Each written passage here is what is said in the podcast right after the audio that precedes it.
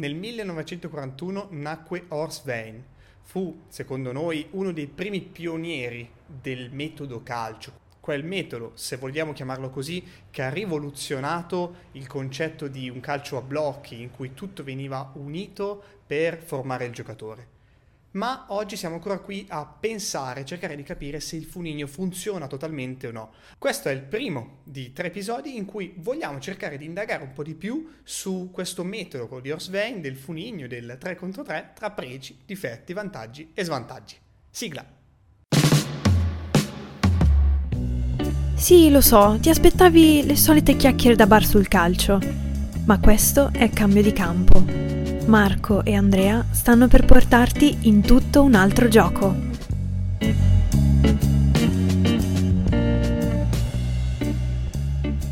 Oggi ci siamo.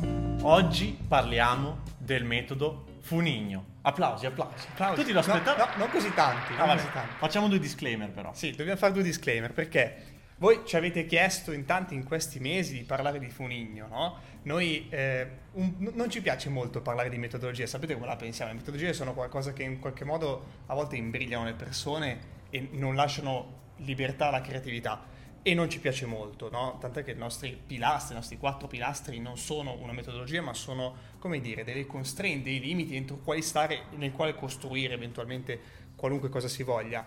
Ma eh, il fatto che voi ce l'avete chiesto ci porta oggi a volerne parlare, a volerne discutere con voi e vi chiediamo alcune, alcune, idee per capire se la pensiamo allo stesso modo, per capire cosa noi vediamo e cosa eventualmente voi potete vedere di migliore in questa metodologia.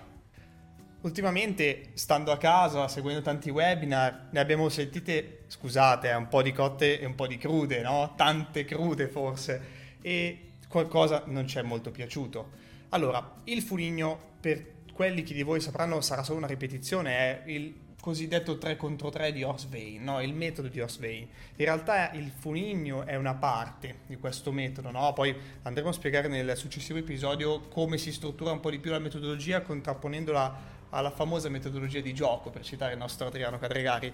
Ma il funigno in sé è questo 3 contro 3 a 4 porte che si gioca in un campo che è 20-25 x 40 con 4 porte appunto e queste 4 porte sono messe circa agli angoli dei campi. Ok? Spiego a te Marco così te lo disegni. No, no, hai fatto bene, ecco. fatto bene, fatto bene. Ecco, si gioca con delle aree entro le quali tu devi entrare per tirare. Ecco, questo okay. è il funigno standard. Poi ci sono tante varianti, sono eh, varianti con, con conduzioni, sono varianti dove puoi tirare da ovunque, insomma un po' di vincoli che si possono mettere, no? o meglio, che Horsvein si immaginava mettere nella metodologia.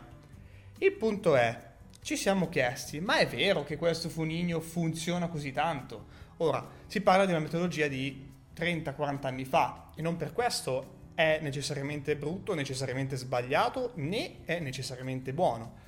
Si può dire, anzi io mi sento di dire, non so te, che Horsvein sicuramente era un visionario. Cioè perché secondo me parlare di 30 40 anni fa di concetti così vicini alla tematica del gioco senza avere tra l'altro evidenze scientifiche così come dire forti se non quelle dei neuroni specchio che mm-hmm. sappiamo sono state eh, scoperte tanto tempo fa eh, eh, cavolo bisogna dargli un grande merito bisogna, così come bisogna dare grande merito al Barcellona che ha portato al, a suo tempo questa metodologia nella Masia il punto è è tutto buono, cioè va bene, prendiamo il funigno, lo applichiamo, funziona tutto? Beh, diciamo Andre, come al solito, quando si cerca una soluzione a mille problemi o il funigno per la soluzione a tutti i problemi del calcio, per instaurare questa metodologia, per risolvere, per trovare la squadra migliore per formare il calciatore, alla fine non è mai giusto, ma non è mai giusto perché non ci può essere una cosa one size fits all, no? non ci può essere una taglia per tutti.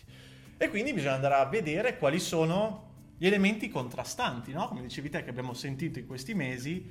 E, e, allora oggi permettimi di fare un po' l'avvocato del diavolo. Mm. Adesso io ti elencherò un po' di elementi che abbiamo sentito in questi mesi e voglio che tu mi dica cosa ne pensi su questi elementi, perché secondo me tu hai qualcosa da dire. Mm. Sei pronto? Dai, non lo so, ci provo, dai. ci provo. Numero uno. Si tocca tante volte la palla. Mm. È vero? È utile? È una cosa che funziona, che non funziona? Non lo so, dimmi te. Allora, su questa cosa qui abbiamo sentito recentemente anche Edi Zanoli, no? ne parlava in, nel convegno che abbiamo fatto Calcio che Impresa, Lui cercava questo modello di gioco affinché si risolvano costi- costantemente situazioni complesse. no? Quindi se tu giochi con un calcio di possesso, tocchi tante volte la palla, risolvi tante volte situazioni complesse ed è in un certo senso ok secondo quello che vuoi, vuoi ricercare. Quindi se volessimo vedere un modello di gioco eh, e formare i nostri ragazzi, o comunque cercare di formare i nostri ragazzi, perché anche formare la parola sembra un po' come dire che li malleiamo, in realtà non è così. Ecco, in questo modo di vedere funziona il fatto di far toccare tante volte la palla. È anche vero che in questo tipo di modello di gioco probabilmente ci lasciamo qualcosa dietro. No? Io voglio fare l'esempio per estremizzare in modo tale che si capisca. Se il nostro modello di gioco l'Atletico Madrid di Simeone, è molto difficile che stiamo allenando delle tipologie di giocatori utili a quel gioco. Ma restando un po' di più sul funigno, io direi sì, tocchi tante volte la palla. Perché è così, no? Tu giochi continuamente in un campo ridotto, Ovvio. con numeri ridotti, Certo. con degli spazi, tra l'altro anche abbastanza grandi, se contestualizzato sul calcio dei bambini. Eh, tu- sì, tocchi la palla, alleni la tecnica, se vogliamo definire la tecnica in quel modo lì. Però vivi delle situazioni che sono tendenzialmente sempre uguali, no? Vivi delle situazioni in cui non so, situazioni che non sono magari così tanto complesse come quelle che ricercava Edi, no? in un calcio che numericamente ha una complessità Certo. maggiore, perché le variabili, compagni, avversari, sono variabili che ti rendono la complessità più o meno, eh, scusate la ripetizione, ma complessa, ma perché non esiste un altro termine per dire, per, per definire la complessità in termini di, eh, di livelli di difficoltà, ecco. Ecco, allora, esaurito questo punto, ti parto subito con un altro. Il secondo è, è utile perché si fanno più gol. Che poi alla fine non è magari sbagliato, no? Perché il gol può avere un senso, il gol è la finalità del gioco. Mm. Non lo so, è, Eh. è così tanto sbagliato? No, no, in realtà mi piace. Io quando eh, qualche anno fa andavo alla- al corso del Funigno, l'ho fatto, eh, con Marcello Nardini, e lui poneva questo grande vantaggio, no? Eh, verso la metodologia e dice, cavolo, i bambini fanno più gol. Ci sta e, e funziona perché effettivamente se vogliamo contestualizzare il concetto di fare gol al- a un contesto emozionale, diciamo, corrisponde con una emozionalità buona, elevata, Certo. che tu sei pronto a ricercare, no? Anche biologicamente così. Dunque, funziona, mi, mi piace molto. E una cosa che mi porto a casa e che mi sento di dire a tutti, soprattutto con i bambini, secondo me eh, Orsvein, Nardini, nella loro metodologia, quando parlavano di 50, 60, 70% di percentuale di riuscita de- di qualsiasi tipo di gioco, allora sì, tu su 10 tentativi 6 funzionano e quindi 6 volte stai dando un apprendimento, stai veicolando l'apprendimento per prove ed errori verso un apprendimento reale. Il punto è che se tu stai veicolando così tanto verso un goal aumentando le possibilità di successo, siamo sicuri che quello che avviene, cioè il tipo di risoluzione del problema che il bambino, il ragazzo, l'adulto, la ragazza adotta per risolvere quel problema lì sia efficacemente trasferibile nella partita? Beh, questo è interessante anche perché adesso io non lo so come la pensi, ma è possibile che vedere così tanti gol in allenamento ti porta a un concetto in partita dove se tu fai pochi gol o come effettivamente sono magari un numero ristretto di gol, forse ti senti quasi inadatto a quella partita, è possibile? Sì, sì, può essere. Sicuramente c'è un lato, in realtà tu hai scovato un lato, come dire, chiamiamo psicologico che eh, non avevo pensato. E, e sì, può esserci, può esserci. Eh, abituare troppo alla riuscita potrebbe non essere così adatto. Questo penso che debba essere misurato sul tipo di ragazzi e bambini che, che alleniamo e non possa esserci una regola scritta, no? Ma come sempre. Certo. Eh, però mi riferivo un po' più al contesto di soluzione tecnico-tattica. no? Eh, ti faccio pensare a questa cosa. Vai. Posizionamento del corpo. Mhm. Sei in fase difensiva in un 3 contro 3.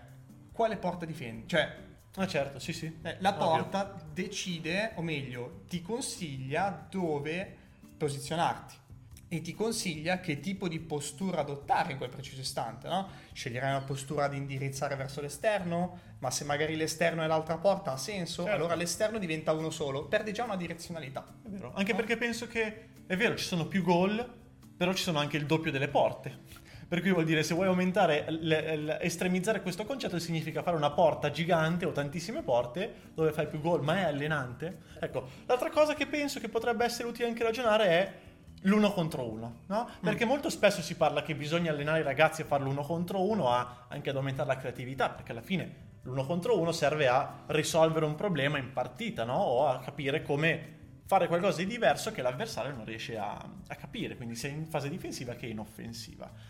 E il Funin, essendo un gioco che aumenta il grado di gioco, la percentuale dei gol, quindi delle azioni, ci sono anche molti uno contro uno, giusto? Sì, diciamo che è un po' il discorso prima del toccare la palla, no? Più tocchi la palla, più hai possibilità di fare certo. cose, in queste cose c'è anche l'uno contro uno. Eh, diciamo che noi, secondo me, ultimamente stiamo molto andando verso l'uno contro uno, no? cercando di sposare questa uh, teoria, non so come chiamarla, perché a mio avviso abbiamo subito quel secolo, chiamiamolo così, anche se non erano cent'anni, ma qualche decennio in cui c'erano allenatori che esasperavano il tatticismo collettivo, quindi adesso si riporta l'individuo. Mhm. In realtà anche qui io, io non mi sento totalmente a favore di questo eh, alleniamo l'uno contro uno perché è la chiave di tutto. È un'ottima chiave di lettura ed è forse una delle chiavi fondamentali, delle basi su cui dovremmo eh, basarci appunto per formare i nostri giocatori. Um, mi sento di dire che se questo è l'obiettivo, cioè allenare uno contro uno, è un ottimo modo di farlo piuttosto che farlo con uh, le esercitazioni singole in cui non so ci sono cinesino cinesino Classico. vai lì fai uno contro uno perché non ha uno scopo se non l'uno contro uno stesso e sappiamo che in partita questa cosa non esiste. Mm. È anche vero che se pensiamo di, semplicemente di ridurre le variabili per creare degli uno contro uno, probabilmente non stiamo capendo come avviene l'uno contro uno in una partita 11. Mm-hmm. Ok, in un contesto di bambini, a mio avviso è ottimo, no? forzi la cosa. Un, se vuoi allenarlo in un contesto di ragazzi che magari giocano già a 11, cavolo, l'uno contro uno ce ne sono di tanti tipi, no? Curver diceva ci sono gli uno contro uno laterali, frontali, dorsali, e questi sono tre. E poi in questi tre devi andare a dividere le zone di campo, devi andare a dividere la velocità, una serie di, di cose. Se volessimo categorizzarli andiamo a parlare di centinaia di tipologie di uno contro uno diverso. Esistono in un 3 contro 3 in cui spazi di campo sono delimitati, non ci sono ruoli definiti che è un bene e un male un male magari per uno contro uno, un bene per altri motivi che poi magari andiamo ad indagare nel prossimo episodio. Però il punto è cosa vogliamo allenare, in che contesto siamo. Sempre meglio, sempre, dico sempre, non, non, lo sentirete mai da me perché a me non piace la parola sempre, meglio che allenato con dei cinesini. Certo. Adesso te ne dico un'altra. Okay? E qui non puoi dirmi di no. Cioè, mm. sono sicuro che questa è giusta. Mm. Ok. Visto che ci sono due porte, sì. i ragazzi alzano sempre la testa e quindi in campo possono essere consci di quello che accade. Tipo guardando al cielo, intendi? eh, se, quello, se, quello, si intende alzare la testa, sì, si trova molto in difficoltà su questo. Ehm, perché quante volte si dice che alzare la testa è la chiave di tutto? Allora, io quando, innanzitutto quando alleno i bambini, eh, non è raro che mi si dica alzare la testa e il bambino guardi davvero al cielo. e allora dico, forse abbiamo sbagliato qualcosa. Ma al di là di questa battuta, eh, cosa vuol dire alzare la testa? Cioè, dovremmo capire, sapere che esiste un, una visione periferica dell'occhio tale per cui non serve alzare la testa, perché alzare la testa di solito è tipo monitorare quello che sia in giro, no? E altrettante volte quando c'è un duello magari sulla linea di fuorigioco tra il difensore e l'attaccante, si ha il tempo di andare a vedere sempre da, dalla, dalla parte cieca, si percepisce, si percepisce, si sente, no? È, è qualcosa di più profondo che il solo senso della vista. Allora, questo alzare la testa io, io lo toglierei dal vocabolario di ogni allenatore. Cioè, se facessi il corso federale degli allenatori, se voi volete diventare allenatore, la prima cosa che dite è non alzare la testa, che non ha senso, a mio avviso. Eh, ma poi ditemi se, se, se siete d'accordo con me. Il punto allora... Però stanno già arrivando che ci dicono ah, cosa stai dicendo. No, stai un attimo, finiamo l'episodio. finiamo l'episodio. Um, il, il punto allora magari diventa capire come far percepire più cose, no? far percepire quello che si ha attorno. Non credo che mettere la porta in più sia far percepire, anzi magari è probabile che dopo un po' che sei abituato a fare il fonigno sai che in qualche modo sta succedendo qualcosa dall'altra parte tale per cui vai di là cioè, per, semplicemente perché percepisci che c'è un 2 contro 2 da una parte, uno contro uno dall'altra ed è più facile per te immaginare che sia di là. eh, nel gioco, sebbene questo tipo di modalità di percezione funzioni, cioè tu vedi che un, un uh, lato è molto occupato, vuoi andare dall'altra parte perché percepisci che è più libero, è ok. Però cioè, percepire che c'è, c'è sempre questa condizione numerica fissa, facilmente leggibile, secondo me è un po' limitante, no? Mm-hmm. E, percepi- e quindi in un certo senso puoi andare di là, puoi permettere di andare dall'altra parte senza che si legga esattamente cosa ci sia. Eh, quindi quindi questa cosa non, non mi piace okay. molto. Io andrei più. A me piace molto parlare di direzionalità unica, doppia anzi. Eh, doppia perché due porte. Due porte, posture e posizionamento sono sempre perfetti. Uh, il, il, fatto di leggere cosa fare ti, ti, ti, fa leggere in ampiezza, in profondità, ci sono dei principi uh, del gioco che esistono e che vengono ripetuti con una porta sola, no? Certo è che il funigno è, cavolo, è una metodologia integrata, sistemica, integrale, anzi sistemica, no? Cioè un approccio verso il gioco, tant'è che si dice in una delle prime frasi che che c'è nel libro si dice il formatore deve stare in silenzio ed è il gioco che forma, tanta roba. Poi 30-40 anni fa, cioè ancora, ancora più, più, forte questa cosa qui, però è, è, una metodologia, cioè se leggete il libro, e lo consiglio, è il primo libro che consiglio a tutti, perché secondo me forma tantissimo uh, per, chi si, per chi inizia a fare l'allenatore, però se leggete solo quello vedrete che c'è cosa dovete fare, non mi piace molto questa cosa, però di questa cosa qui ne, ne parliamo al prossimo episodio. Sì, ne parliamo al prossimo episodio e secondo me possiamo chiudere qua, no? Proprio con questo elemento qui, perché tu come dici, le metodologie nei libri alla fine ti danno dei consigli, ma perché quando qualcuno scrive un libro ci sta che cercano di aiutare il più possibile, no? Sta in noi, forse sta nell'allenatore, sta nel formatore, capire che non può esserci, e torniamo all'inizio di questo episodio, qualcosa che va bene per tutto. E quindi siamo noi col pensiero critico a dover capire, ok, il funigno va bene, può essere un giusto punto di partenza, come lo adattiamo alla formazione dei miei giocatori che devo allenare quest'anno? Ecco, forse qui la chiave di svolta, no? Ah sì, esattamente. Eh, non è mai un copiare, è un adattare. Ragazzi, io, questa è la mia idea. In realtà potrei parlare oh, per qualche anno di, di Funigno e di tutto quello che c'è dentro perché essendo qualcosa che si approccia tanto al gioco, c'è da parlare del gioco.